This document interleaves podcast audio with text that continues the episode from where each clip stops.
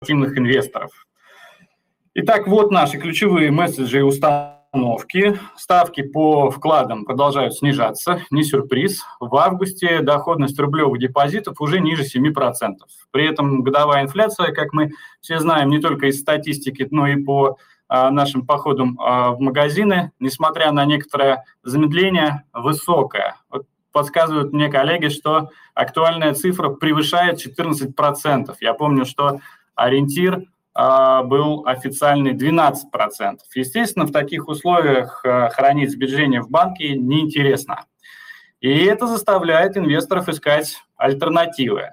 Вот сегодня поговорим о том, какие инструменты сопоставимые по надежности с вкладами предлагает нам фондовый рынок, какую доходность можно получить, а, в чем преимущество долгового рынка и такого инструмента, как облигации, что у нас с э, первичными размещениями, какие есть перспективы инвестирования в облигации, номинированные в юанях, новинка.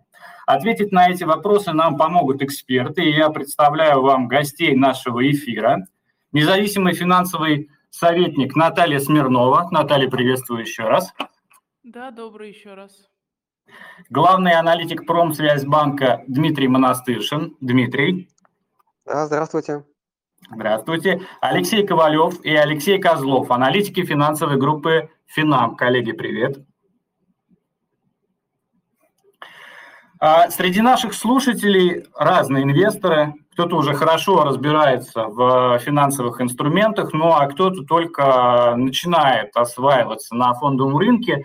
Поэтому я сейчас э, попрошу начать нашу дискуссию Наталью Смирнову. Наталья, давайте обсудим вот такой вопрос базовый. Какие же есть альтернативы на фондовом рынке для тех, кто, с одной стороны, не готов рисковать, но с другой стороны ищет э, доходность более высокую, чтобы защитить себя от инфляции и хоть что-нибудь заработать?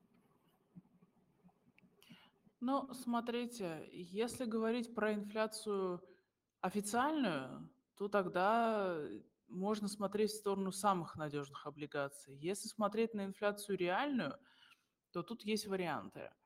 А, если мы остаемся в рублях, то у нас, э, вспоминаем, есть три возможных сценария российской экономики, которые озвучил Центральный банк Российской Федерации. И по этим сценариям у нас в этом году инфляция где-то 15-17, в следующем году, в зависимости от сценария, либо около там, 8-9 либо около 13-16, это апокалиптический сценарий всемирной рецессии, либо дальше, соответственно, 2024 год, либо мы уходим на 4% инфляция, либо мы уходим на 8-9, ну и далее либо 25 либо все-таки уже с 24 у нас 4%. То есть в среднем, ну если мы будем смотреть где-то на ближайшие 5 лет, средняя инфляция, ну вот судя по этим трем сценариям, где-то процентов 8-9. Официальная, да, еще раз говорю, это официальная инфляция. Соответственно, мы должны целиться в доходность 8+. Что сейчас дает доходность 8+. Ну, если мы берем на ИИС эм, банальные ОФЗшки и наших корпоратов, но топовых – ну, типа Сбер, типа РЖД, типа Газпром, это не индивидуальная рекомендация, это просто перечисление, то, соответственно, мы можем на эту доходность выходить. Почему через ИИС? Чтобы не платить налог с купонов или чтобы даже если был налог с купона по ИИСу типа А, мы получали налоговый вычет, и он нам компенсировал этот налог и давал доходность чуть выше, чем 8. Если мы переходим в сегмент ВДОшек, высокодоходных облигаций, то здесь до налогов можно взять доходность где-то ну, 11, где-то, может быть, 12. Ну, где-то, может, чуть выше, но это уже там совсем такая жесткая ВДОшка. Соответственно, если брать э, это все на ИИС, то это будет выше ожидаемой инфляции за ближайшие 5 лет. Это если брать облигации – если мы говорим про акции, то тут один большой вопрос. По, э, соответственно, трем сценариям вернуться к уровню 2021 года мы можем либо к 2025 году, либо к 2028, либо даже к 30 не вернемся. Поэтому если сейчас в акции заходить, то с прицелом от 5 лет, это мое личное мнение, я имею в виду в российские. И такое может быть, что там год-два инфляцию инвестиций в российские акции могут не покрыть, если ситуация будет ухудшаться, а дивидендная доходность будет оставаться не очень высокой. Поэтому инфляция при инвестициях в российские акции может быть покрыта ну, где-то на горизонте лет 5 и более за счет вот, восстановления российской экономики. Поэтому тут э, приоритеты надо смотреть на конкретного человека. Если человек хочет стабильную фиксированную доходность, не переживать, но иметь доходность на уровне инфляции, может чуть выше облигации. Если готов рисковать, готов к просадкам, готов к тому, что может быть хуже в ожидании, что через 5 и более лет будет лучше, тогда можно смотреть на российские акции. Ну, либо еще вариант рассмотреть эм, закрытые фонды недвижимости, только рентные, только где внутри не один объект и только где арендаторы компании российские или иностранные, ведущие деятельность в России, ну, как бы, я бы сказал, квазироссийские, типа Озона и так далее. Можно смотреть еще и на них. Это некий микс между, ну, скажем, облигаций и акций. Это вот как вариант. Если человек не верит в рубль тотально, можно, конечно, смотреть на валюты, но только на дружественные, в которых есть инструменты. На сегодня на российском рынке из э, иностранных валют дружественных, в которых есть какие-то инструменты, чтобы там не было инфраструктурного риска, это только юани. Гонконгский доллар через питерскую биржу идет все равно через вышестоящий депозитарий BNY Mellon, это Америка, это все равно инфраструктурный риск. Поэтому, соответственно, в сухом остатке облигации, желательно на ИИС а, акции с прицелом на 5 лет и, может быть, дольше – это запив и недвижимости рентные с параметрами, которые я озвучивала, и это юань облигации с прицелом на более двух лет. Ну, наверное, я бы так назвала. Спасибо большое, Наталья. К валютам сейчас еще вернемся. А, некоторые наши слушатели разбираются совсем поверхностно. Для них давайте еще несколько базовых вещей напомним. Основные преимущества облигаций по сравнению с вкладом. Наталья, расскажите нам? Да. Если мы говорим про облигации, то если это облигации банка, де-факто это очень похоже на вклад, потому что это обязательство банка – перед э, тем, кто, собственно, купил эту облигацию, погасить ее в определенный срок и до этого срока выплачивать э, определенный купон. Фиксированный или плавающий уже зависит от сути. По доходности облигация сейчас интереснее, чем вклад на горизонте свыше года. Вы можете вообще уйти от налогообложения по облигациям, если вы будете инвестировать в них через индивидуальный инвестиционный счет, либо, и если даже они у вас куплены на обычный брокерский счет, купоны, с которых берется налог по ставке 13%, соответственно, можно вывести из-под налогообложения, если у вас были убытки в текущем году или в предыдущих, это сальдирование или перенос убытков с прошлых лет на прибыль текущего года, в отличие от вкладов, где налогообложение, начиная с 2023 года, будет с превышения установленного лимита. За 2022 год налогообложения с процентов по вкладам нету. Конечно, по вкладам есть система страхования вкладов, но давайте честно, если с одним из крупнейших российских банков что-то случится, АСВ не хватит. Поэтому если вы покупаете облигации банков, входящих в топ-13 банков системной значимости, то де-факто, с моей точки зрения, если вы будете сидеть до погашения, мы имеем примерно сопоставимую надежность с этой точки зрения. Что касается, собственно, еще сравнения со вкладами, не будем забывать, что купон по облигациям начисляется ежедневно, и вы не попадете в ситуацию, как со вкладами, где вы сидели во вкладе год, закрыли его досрочно по какой-то причине за месяц до окончания срока и могли потерять все накопленные проценты. По облигациям у вас купон начисляется ежедневно. Конечно, если мы говорим про облигации, здесь есть фактор риска ввиду изменения цены. Но если сидеть в облигации до погашения, вы знаете, сколько вы заработаете. Это доходность погашения, она известна в момент покупки. Поэтому с моей точки зрения сейчас, когда идет все равно тенденция на снижение ставки дальнейшего, покупать облигацию и фиксировать вкусную, действительно, доходность погашению – это нормальная, качественная составляющая вашего портфеля. Сейчас в условиях неопределенности хорошая альтернатива банковскому вкладу, потому что вклады там на 3-4 года с доходностью там 8 плюс, поди найди. Спасибо большое, Наталья. Вот, допустим, я консервативный инвестор. А сколько, учитывая текущую нестабильную, мягко скажем, ситуацию на рынке, в моем портфеле, э, на ваш взгляд, должна составлять доля облигаций? Вот есть какие-то стандартные такие решения по диверсификации между э, акциями и облигациями? Ну, смотрите, все зависит от срока.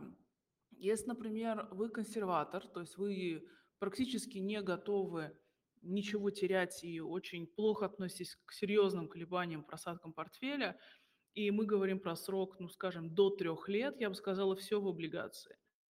Если мы говорим про срок от трех лет, ближе к пяти, то тогда я бы вернулся с вопросом, а какую часть вашего портфеля – вы готовы выделить весьма рискованный инструмент, не смотреть туда там ближайшие лет пять, и если что-то пойдет не так, и ситуация под названием СВО будет велотекуще продолжаться еще там 3, 4, 5 лет и так далее, готовы ли вы эту вашу часть портфеля еще там лет на 5 забыть и надеяться на лучшее, то тогда вот эту часть можно вложить в российские акции.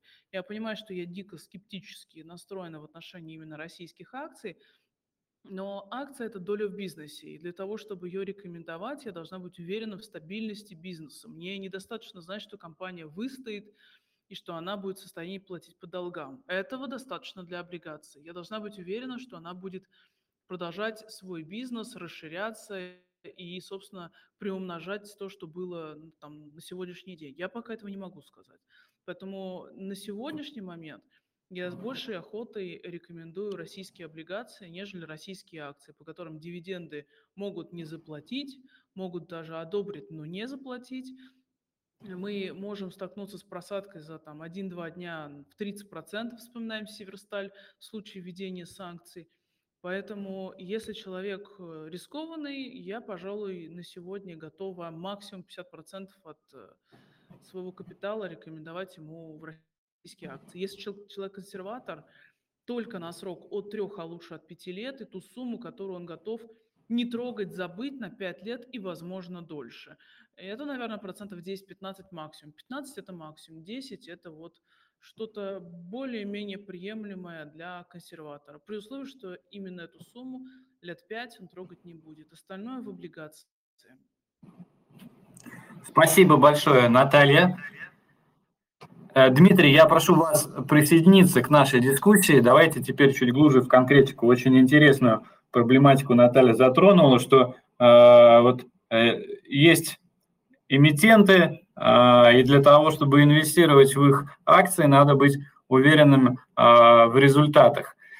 А, и очевидно, что для облигаций это тоже актуально. Вот какие сейчас есть на рынке интересные идеи? И давайте начнем с идеи для такого сильного консерватора. А потом рассмотрим по восходящей какие-то другие истории. Спасибо. А, да, если говорить об идеях в облигациях, то здесь я бы хотел напомнить, что есть разные инструменты. Есть инструменты с фиксированной ставкой, а есть инструменты с плавающей ставкой. То есть для тех, кто, скажем, э, э, настроен очень скептично в отношении инфляции, в отношении российской экономики, а, в отношении динамики ключевой ставки, а, кто не верит в снижение инфляции, им, конечно, я бы рекомендовал в таком случае покупать облигации с привязкой к инфляции и с привязкой к уровню ключевой ставки. Здесь э, можно купить УФЗ а, с доходностью инфляции плюс 2,5%. Если инфляция будет расти, то вы гарантированно обыграете инфляцию и получите доходность выше, чем по депозиту. Аналогичный инструмент есть с привязкой к ключевой ставке, а, как в УФЗ, так и в корпоративных именах. Там можно получить премию ключевая ставка плюс 1, плюс 1,5%, а, в ОФЗ и в бумагах первого эшелона. Например, у Веба есть облигации с привязкой к ключевой ставке. А, если же а, вы верите, сейчас, если говорить о консенсус-прогнозе, то а, при, скажем, большом разбросе мнений, в целом а, базовый сценарий все-таки на ближайшие а, перспективу на этот год, на 23-24 предполагает замедление инфляции и снижение ключевой ставки. В этом сценарии мы ожидаем снижение доходности облигаций, а это происходит через рост цены. Соответственно, даже если вы покупаете, скажем, гособлигацию десятилетнюю, у которой сейчас доходность 9%, то при снижении ключевой ставки на 1%, там цена бумаги растет с 85 до 95% от номинала, и, соответственно, вы получаете доходность не 8%, а купон плюс переоценка бумаги, и там можно получить доходность на э, горизонте ближайших полугода-года на уровне 15% и выше. Ну, это если, скажем, все пойдет по этому сценарию. Если Э, не делать ставку на э, снижение ключевой ставки Центрального банка. Предполагаем, что ставка останется на текущем уровне, либо, может быть, э, скажем, на полпроцента, на один процент ниже, и ориентируемся на текущую доходность, то в этом случае, если вы покупаете облигации, то без изменения цены а, первый эшелон сейчас предлагает доходность УФЗ примерно плюс 1%. То есть в бумагах сроком до трех лет можно заработать а, около 9% годовых. Если говорить о конкретных именах, то, в принципе, они всем э, известны на слуху. Это и банки первого эшелона, такие как Сбербанк, э, Веб, э, Газпромбанк, Россельхозбанк. Также корпоративные имена, Первый эшелон– это эмитенты с наивысшим уровнем надежности, а, рейтинг кредитных агентств на уровне России. Это МТС, Роснефть, Газпром, Почта.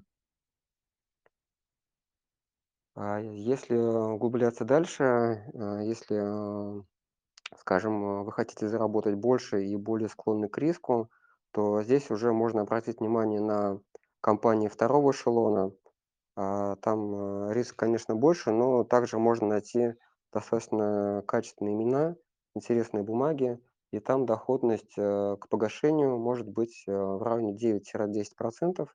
Это такие компании, как, например, ГТЛК, Система, Сигежа. А, если смотреть на дальше, то, а, для компаний с кредитным рейтингом на уровне А, это скажем так, их можно отнести к третьему эшелону, но хорошего качества. А, в бумаге данных эмитентов могут инвестировать страховые компании, пенсионные фонды. А, то есть это а, достаточно такие ликвидные и все-таки надежные инструменты. И там доходность э, от 10 до 12% можно найти. Я бы не относил их к классу ВДО. Класс ВДО – это все-таки эмитенты там совсем либо без рейтинга, либо такие инструменты в которые не могут инвестировать пенсионные фонды, и там доходность э, от 15 до 20% годовых. Вот э, такой у меня будет комментарий. Спасибо, Дмитрий. Давайте еще раз резюмируем. Вот, значит, ОФЗ, какой сейчас средний уровень доходности можно по ним получить? Я правильно понимаю, что это вот самый надежный минимум, условно говоря, да? Какая да, цифра? Если, если мы берем УФЗ и держим до погашения, то бумаги срочностью полгода-год, там доходность 7,5-7,7. Десятилетние бумаги, доходность 9%.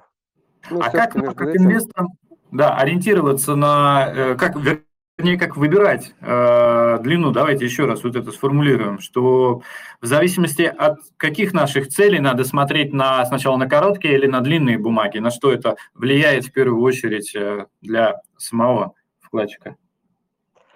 А, все зависит от, э, во-первых, горизонта инвестирования, во-вторых, нужно сформулировать для себя, что вы ждете, какие у вас а, ожидания по инфляции и по уровню ключевой ставки. Если вы э, ждете, что инфляция будет либо на текущем уровне, либо будет расти, тогда вам следует покупать только короткие инструменты. А длинные бумаги в таком случае будут отрицательно переоцениваться. Если вы ожидаете, что инфляция будет замедляться, если ключевая ставка Банка России будет снижаться, то в этом случае имеет смысл делать ставку на более длинные бумаги, потому что при снижении ключевой ставки их доходность снижается, а цена таких инструментов растет. Соответственно, чем больше вы уверены в снижении ключевой ставки, тем более длинные бумаги вы, вам следует покупать. Спасибо. Хорошо. Вот следующий важный момент. Как выбрать между а, ОФЗ и все-таки интересными и достаточно надежными, как, как пишут, да, эмитентами первого эшелона, и насколько серьезная разница будет между ними в доходности? А разница в доходности первого эшелона ОФЗ это примерно пол, от полпроцента до одного процента. То есть это не такая большая разница, но тем не менее она есть. Скажем, ОФЗ вы можете купить с доходностью 7,5, э, короткие полугодовые, а Э, Сбербанк полугодовой будет 8%. Ага, и второй эшелон? А второй эшелон, там э, премия к доходности у ФЗ повыше, там премия от 1 до 2% составляет, то есть это а, банки второго эшелона, такие как, например, а, Московский кредитный, Тинькофф, Открытие, а, такие крупные компании, как э, ГТЛК, Сигежа, ПИК, а, там, соответственно, доходность 7,5 э, плюс 2%, э, то есть примерно 9,5% можно получить по облигациям второго эшелона со сроком погашения от полугода до двух лет. Если держать Спасибо. бумаги до погашения. Базово понятно. А вот подскажите, как э, тем, кто только начинает разбираться в облигациях, вообще в принципе только начинает работать на фондовом рынке, э, всю эту информацию, как за ней можно следить, где можно увидеть какие-то таблицы, наверное, да, где будет понятно, а вот есть предложение на рынке такое-то, такое-то, доходность такая-то, плюс и минус такие-то. Наверное, э, есть такие агрегаторы? А, ну да, во-первых, а, если у вас есть брокерский счет, и вы как, с каким-то банком а, уже вы открыт, у вас есть счет, либо вы собираетесь открыть, а вы можете, во-первых, э, проконсультироваться с брокером, и брокер может вам порекомендовать список бумаг. А, то есть это будет табличка, там будут бумаги разбиты по эшелонам, по срокам. Вы там увидите кредитные рейтинги, сроки погашения доходности бумаг. Вот. И даже если вы не являетесь э, клиентом какого-то брокера, какого-то банка, вы можете подписаться, есть телеграм-каналы, а, есть аналитика, которая публикуется на сайтах банков, брокеров. И, соответственно, вы там можете получить информацию о том, какие облигации есть, какую доходность они предлагают. Спасибо большое, Дмитрий. Я прошу присоединиться к нашей дискуссии Алексея Ковалева. Алексей, расскажите ваш взгляд на рынок сейчас. Какие, э, по-вашему, есть интересные идеи, что посоветуете консервативным инвесторам? Какие вообще тенденции на рынке долга? Приветствую аудиторию. Э, смотрите, я вот сразу хотел бы начать с такого момента, что когда мы говорим, что годовая инфляция сейчас составляет 14%, вот инвестор должен очень четко для себя понимать, что речь идет о той инфляции, которая уже произошла. А значит, если он сейчас в данный момент открывает позицию в облигации, в акции, ну, покупает облигацию акцию, он будет иметь дело с другой инфляцией с той инфляцией, которая произойдет в период владения им бумаги. Поэтому сравнивать доходность, скажем, коротких ОФЗ, например, который там сейчас составляет 7,5%, и говорить, а сейчас инфляция 14, и у меня отрицательная реальная доходность, зачем мне покупать облигации, ну, не совсем корректно, по крайней мере, да, то есть минимум, да, не совсем корректно. А субъективно выглядит именно так. А как правильно надо делать? А, смотрите, никто не знает, какая будет инфляция э, в период э, с 12 сентября 2022 года по, скажем, 20 сентября 2023 года. Никто не знает, Господь Бог только знает. А, ну, скажем, у нас есть какие-то прогнозы, скажем, прогнозы по инфляции дает Центральный банк. Берем этот прогноз и читаем его. И вот если исходить из этого прогноза на текущий момент, Центральный банк ожидает инфляцию в ближайших 12 месяцев да, в районе менее 6%. Вот по нашим оценкам это где-то 5,8%. Ну, это официальная инфляция, можно сказать, что она не настоящая, все. Но просто пока имеем дело с официальной инфляцией, вот пока с ней, да. Поэтому, если вы сейчас идете и просто покупаете ОФЗ, с самым минимальным кредитным риском, да, возможным в России, а, которого доходность 7,5, короткую ФЗ, годовую УФЗ, которая погашается, скажем, 16 августа следующего года, ну, почти годовая, да, там 11 месяцев. 7,5, а у вас доходность э, ЦБ ожидает в районе 5,8, ну, понятно, что даже с учетом налогов, которые вы заплатите на купон, да, по УФЗ, вы получите положительную реальную доходность. Если вам этот путь не нравится, можно, как сказал Дмитрий, действительно пойти и просто купить ОФЗ, которая привязана к инфляции. Тоже будет браться инфляция, которая составит ближайшие 12 месяцев, плюс определенная премия. 2,5%, а, но на самом деле она будет даже чуть больше, а, в районе чуть больше 3% а, к инфляции, которая составит в течение ближайших 12 месяцев, поскольку сейчас такие облигации, инфляционные линкеры, они торгуются ниже номинала. То есть смотрите, как замечательно, да, вы вообще ни о чем не думаете, ну, вы, правда, не знаете, какая у вас доходность будет конкретная, да, этой бумаги, в отличие от ФЗ с фиксированным купоном, который 7,5, да, там доходность, понятно. А, но все равно вы как бы судитесь от этой официальной инфляции. Это официальная инфляция. Теперь, что если говорить, слушайте, дайте, что не надо нам официальную инфляцию, мы видим цены в магазинах, и, скорее всего, мало того, что там, пусть ЦБ там ждет 6% в ближайшие 12 месяцев, а будет не 6. Вот что делать? Куда идти? Что покупать? Тут два пути. Абсолютно верно. Первый путь, как сказал Дмитрий, это покупка долгосро... длинных, долгосрочных ОФЗ. И здесь нельзя смотреть на доходность. Эти бумаги торг... покупают для того, чтобы получить, прокатиться по цене, то есть получить и купон, и за счет роста цены этих облигаций, который произойдет в результате снижения доходности, заработать еще на росте цены этих облигаций. То есть вы покупаете, допустим, десятилетний ФЗ, сидите в ней год, ждете, когда доходность снизится, она повышается в цене, вы, вы из нее выходите и получаете соответствующую, получаете и купон, и прирост цены.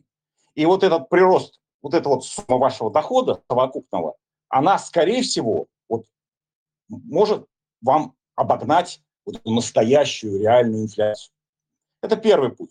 А второй путь, ну да, тут как бы велосипед не стоит изобретать, это сегмент ВДО. А, ну, сегмент еще ВДО вернемся. Да, к ВДО вернемся. Да, да, да.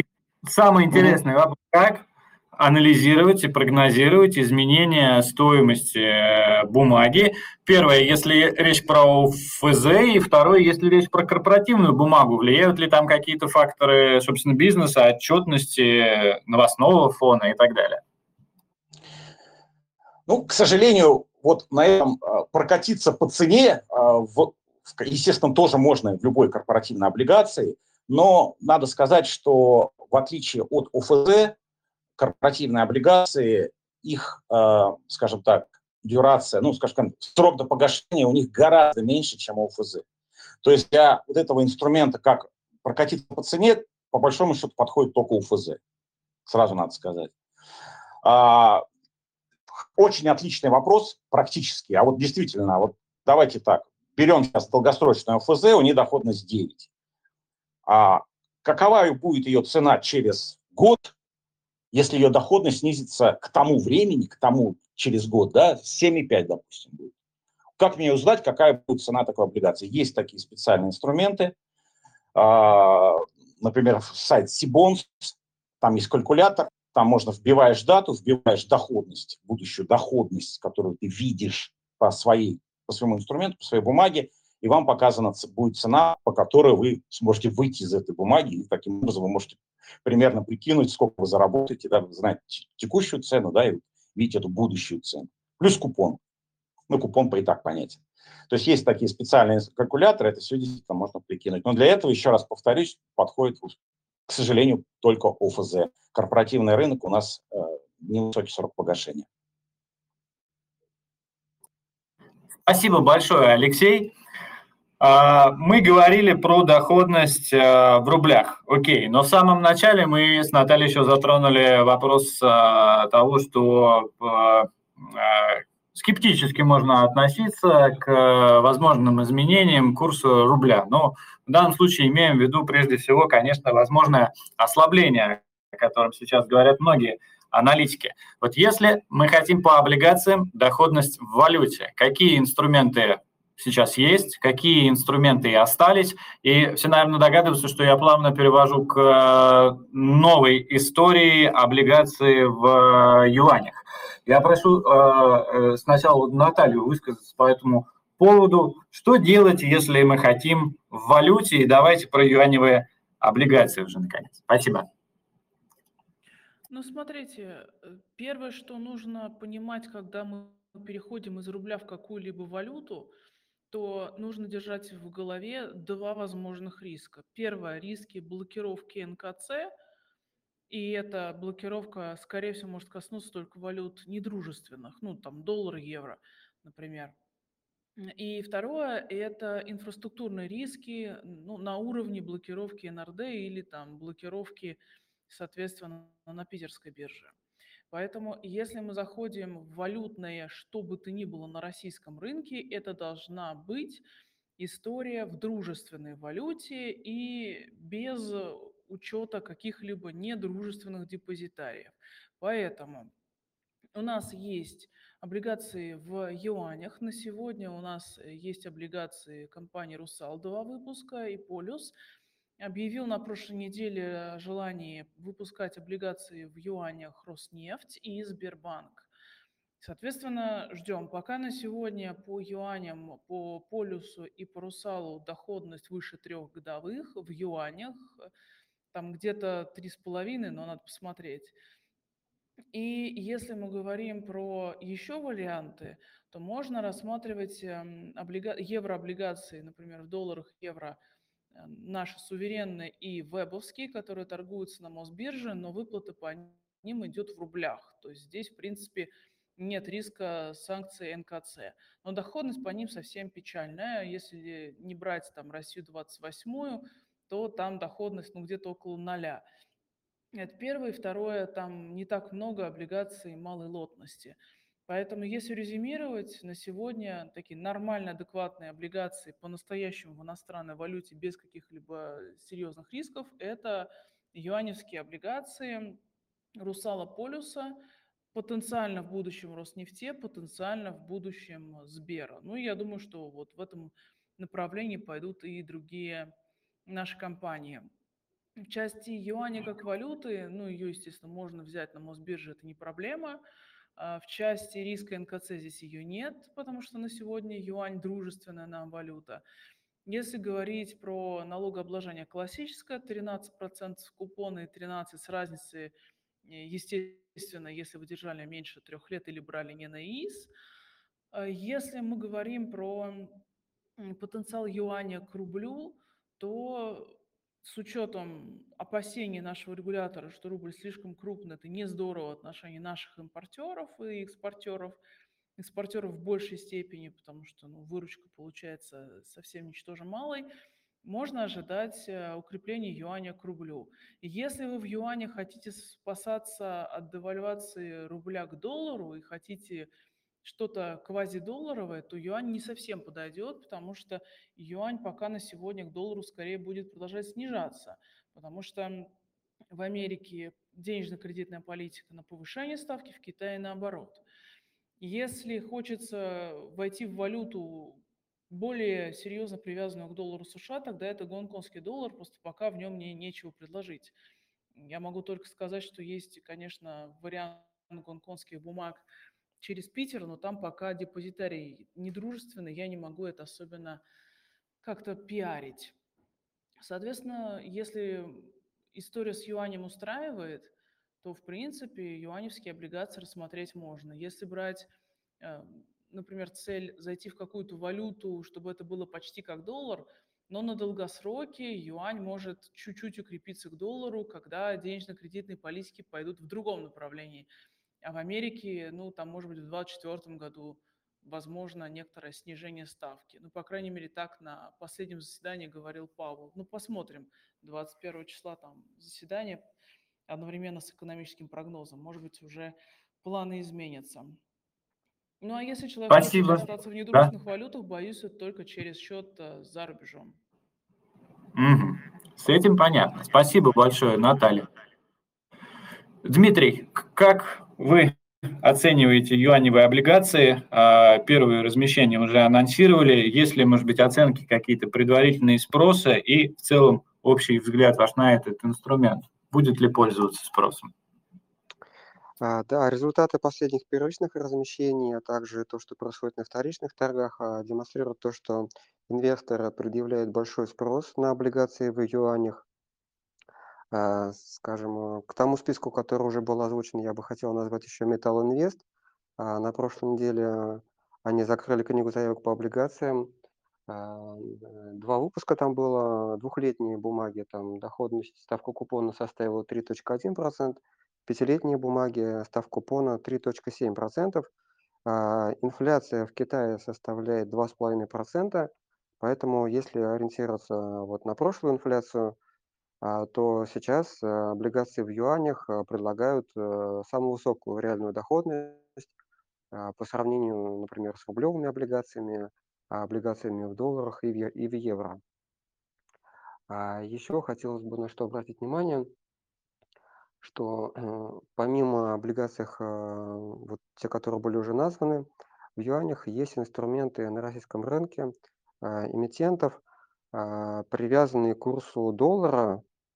То есть это, а, скажем, выпуски веба, и они а, номинал облигаций в долларах, но расчеты по ним происходят в рублях, и, соответственно, здесь никаких инфраструктурных и санкционных рисков нет.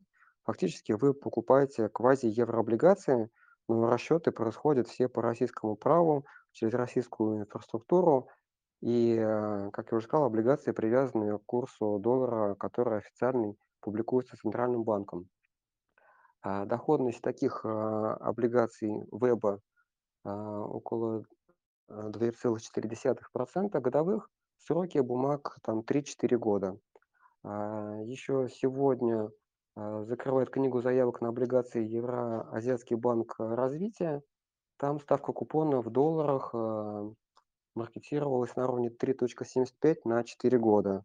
Это инструмент, он тоже будет аналогичный вебовскому выпуску валютному. Все расчеты будут проходить в рублях, э, торги э, также в рублях. То есть вы можете с рублевого брокерского счета купить такую бумагу и получить инструмент квазидолларовый. Спасибо большое, Дмитрий. Алексей Ковалев, вас попрошу поделиться своим мнением по поводу яневых облигаций и вообще, в принципе, доходов в валюте по бандам. Какие варианты, на ваш взгляд, наиболее интересные? Ну, присоединюсь к коллегам. Естественно, Россия 28 долларовая, самая популярная, самая мини-лотная бумага. А, это именно если не юани. Если юани, то тут, к сожалению, аспект налога, налогообложения, валютная переоценка. То есть, скажем, если вот русал, да, или русал, а, эти бумаги с офертой через два года, то есть вы не можете претендовать на льготу по долгосрочному владению, там надо три года, чтобы была бумага. А, поэтому в юанях я выбирал э, что-то, что выше трех лет. Например, полюс, тот же самый полюс, пятилетний выпуск без всяких оферт. Он вам подойдет для получения налоговой льготы, и вы просто не думаете, что произойдет с рублем, с юанем. Вы просто покупаете такую облигацию, и, ну, к сожалению, здесь придется сидеть в этой облигации, чтобы получить эту налоговую льготу. Ну вот я вот сейчас прикинул, вот э, если мы покупаем юаневую облигацию и, скажем, э, рубль к юаню в течение ближайших там, года да, обесценится на 25%, то вы ничего не заработаете в юанях, именно в юанях. У вас э, весь ваш купон, юаневый купон будет съеден налогом на валютную переоценку, да, вот 25%. То есть просто надо, просто можно пойти и открыть счет положить депозит в юанях, это будет выгоднее гораздо, чем покупка облигаций при, при допущении такого, такой, э, такого ослабления рубля к юаню. Да? В общем, есть на самом деле некоторые основания полагать, что ну, с учетом всех этих бюджетных правил в юанях будут покупаться и, в общем, прочее, прочее. Я думаю, все, все знают этот новостной фон, что да и властям особо там сильный рубль, наверное, менее нужен, чем слабый рубль, ну, скажем так, да. Поэтому, вот, наверное, так бы обозначил. Но единственный момент, я тут хотел бы сказать про юаневые облигации. Сейчас, как я понимаю, уже начинают раздаваться мнения, ну, формироваться мнение, что э, очень дорогие у нас юаневые облигации на нашем внутреннем рынке из-за того, что их просто мало. Их мало, спрос на них высокий, этот спрос, он, цены очень высокие, доходности небольшие. То есть, по сути, юаневые, вот наши Русал, Полюс, они, по сути, ну, не, торгуются не с такой доходностью, как, скажем, гособлигации Китайской Народной Республики в юанях, ну, там совсем небольшая премия в доходности, что, в общем, конечно, с учетом всех рисков, да, одного риска геополитики, я думаю, достаточно говорить, что ситуация несколько ненормальная. И вот сейчас уже формируется мнение о том, что, ну, скорее всего, чем больше эмитентов будет выходить на рынок, размещаться в юанях, наших российских эмитентов, да, тем как бы доходности, некоторую нормализацию, э, будет некоторая нормализация доходности. Что это значит, если переводить на язык аналитиков, на язык простых инвесторов? Как бы, скорее всего, доходности будущих размещений будут повыше. Ну вот, потому что все-таки ситуация действительно нормальная, потому что я вот сейчас посмотрел, как там полисы торгуются. Я вот боюсь, что если наш Минфин российский э, захочет э, размещать юаневый бонд, а вроде такие планы есть, подтверждаются, то ему будет сложно вообще втиснуться между гособлигациями юаней и между облигациями вот наших корпоративных заемщиков. Но, кстати, закончу на том, что вот если наш российский Минфин разместит э, облигации в юанях, то, ну, насколько я сейчас понимаю, может быть, коллеги поправят, как и в отношении облигаций, а, налога на валютную переоценку, видимо, не будет. То есть можно будет также купить, можно будет также купить облигацию, российскую облигацию в юанях и спокойно не думать о том, что произойдет с рублем, что произойдет с юанем и с этими всеми валютными делами.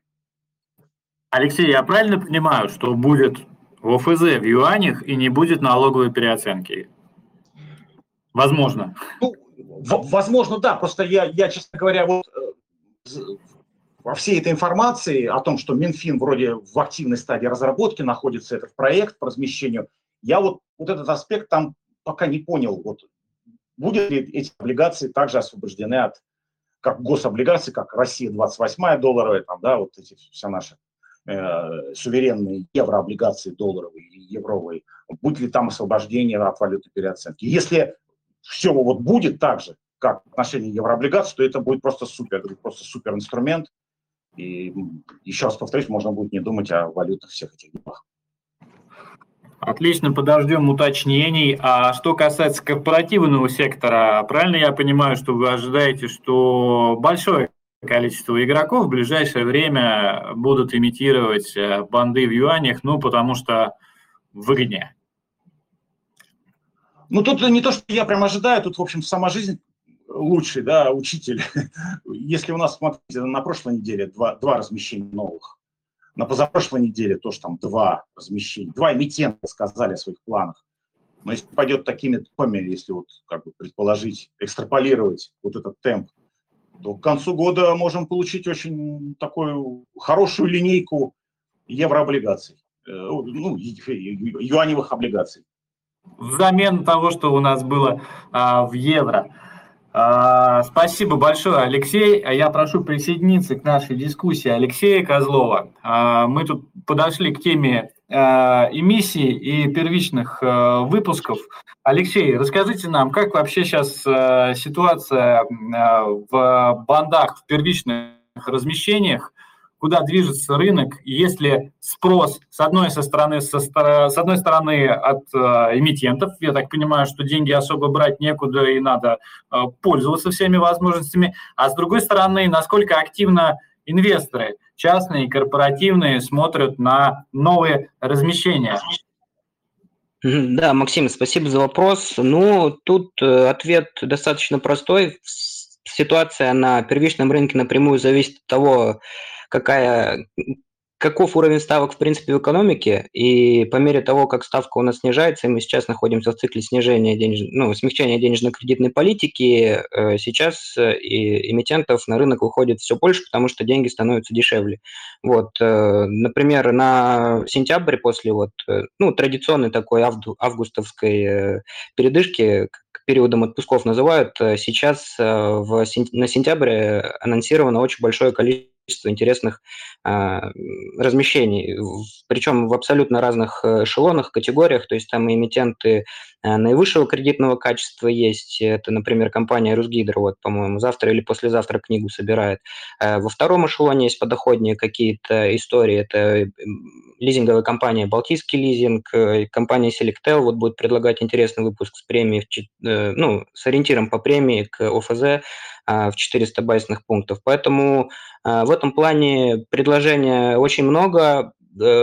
Э, при этом, и что касается спроса, со стороны инвесторов тоже интересно наблюдается, тем более, когда происходит такое очень активное, как бы сказать, продвижение рекламы выпусков в брокерских компаниях, вот, например, вот э, компания ВУШ, хороший пример, вот э, дебютный выпуск, э, компания, которая занимается предоставлением в аренду самокатов, э, очень хорошо рекламировались, разместились, э, поэтому как со стороны спроса, так и со стороны предложения ситуация вполне хорошая, и э, по мере дальнейшего вот, смягчения денежно-кредитной политики, снижения ставки, мы будем видеть еще больше эмитентов.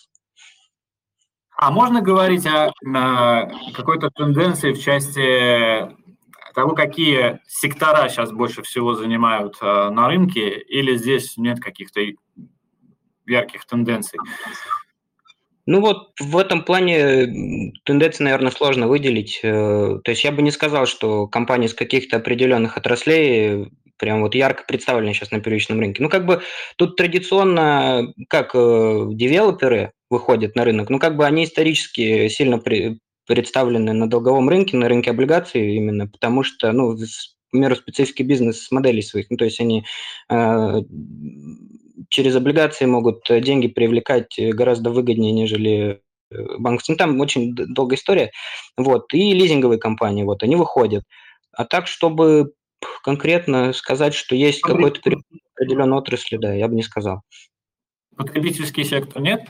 У меня просто создалось такое впечатление, но, может быть, как раз из-за того, о чем вы говорите, что рекламы новых выпусков больше в потребительском секторе в широком смысле. Но впечатление, поделитесь, прав я или, или статистики это только впечатление? Э, я бы вот, вот так вот даже сходу потребительский сектор, вот может напомнить и скажете, какие вы, выпуски. Я просто вот так вот ну, мне в голову... Ну, тот же ВУЖ, да. Ну, возможно, это как раз связано именно с тем, что потребительский ну, да, сектор очень, обычно очень, талантливее в рекламе. Да, очень ярко рекламируется, и поэтому, скорее всего, именно такое впечатление складывается. А так я бы не сказал, что потребительский сектор сейчас очень активно размещается. Спасибо большое. А давайте теперь поговорим о том, что чем первичные выпуски интересны, собственно, инвесторам. Что здесь? Как можно на этом, а, что больше заработать или в чем выгода? Так, ну, я бы тут э, сказал, что самая главная причина, почему инвесторы выходят на первичный рынок, это невозможно... Ну, в общем, наш э, всеми любимый долговой рынок – вторичный, он э, не особо ликвидный. То есть там нет возможности на большие объемы приобрести необходимое количество бумаг к необходимой доходности. Вот. В связи с этим э, гораздо привлекательнее для инвесторов с большими капиталами, с большими объемами заходить э, в выпуски непосредственно на первичном размещении. А что касается инвесторов с небольшими как бы, объемами портфелей, то есть, в принципе, вторичный рынок для них вполне себе открыт, то есть на небольшие суммы можно покупать на вторичном рынке. А если же есть э, потребность размещать более крупные суммы, тут уже, скорее всего, э, лучше идти на первичку. А как следить, э, вот технически, как следить за первичным рынком, а какими можно пользоваться инструментами, в том числе информационными, для того, чтобы вовремя выцеплять какие-то интересные размещения, которые предлагают там доходность выше, чем в среднем а, по рынку. Какие есть а, лайфхаки, Алексей? Э, ну, самый, наверное, такой очевидный, ну, скорее, наверное, по своему опыту скажу, сейчас все очень активно публикуется и рекламируется в телеграм-каналах. То есть э, непосредственно через э, специализированные телеграм-каналы можно узнавать про готовящиеся выпуски.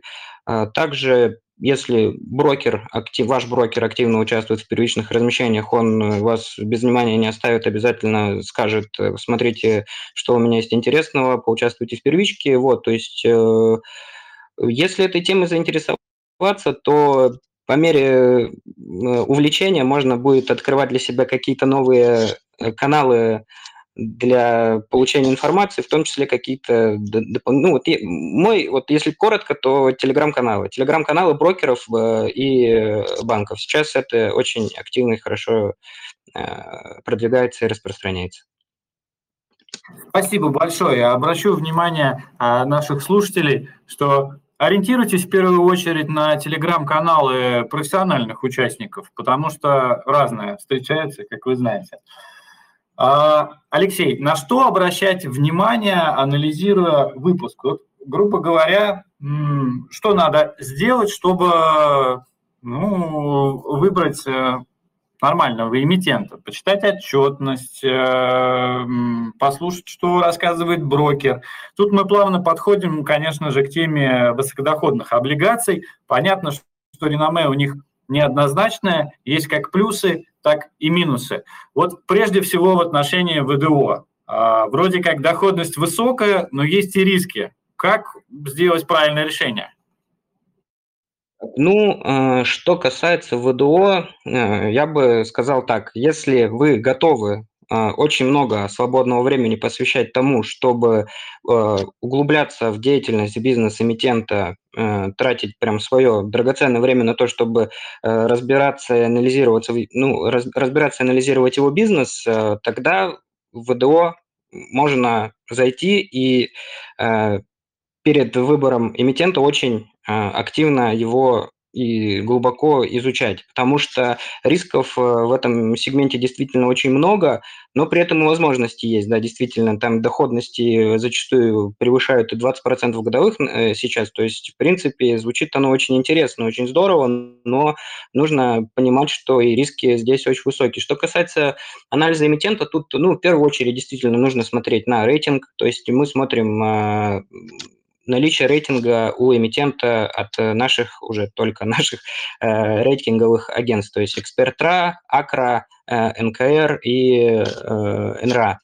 Наличие рейтинга, уровень рейтинга, затем э, смотрим действительно, что пишут э, аналитики в тех же самых телеграм-каналах, на сайтах брокеров э, при первичном размещении зачастую публикуются материалы э, посвященные эмитенту, вот, изучаем, смотрим. Ну и Желательно, конечно, свое видение иметь, то есть брать отчетность, не лениться, садиться, смотреть э, на основные показатели, на долговые метрики, на долговую, на долговую нагрузку, как э, ведет себя бизнес, то есть растет ли выручка, какая рентабельность, в общем, все в этом духе. Спасибо большое, Алексей. Коллеги, я благодарю всех за очень интересную дискуссию. Спасибо вам, что помогли нам со слушателями разобраться, хотя бы начать разбираться а, в рынке долго с облигационными инструментами и за все а, советы и а, хотел сказать рекомендации, потом вспомнил, что рекомендаций-то, собственно, и не было. Друзья, спасибо большое. Я благодарю всех наших экспертов и наших слушателей. До новых встреч.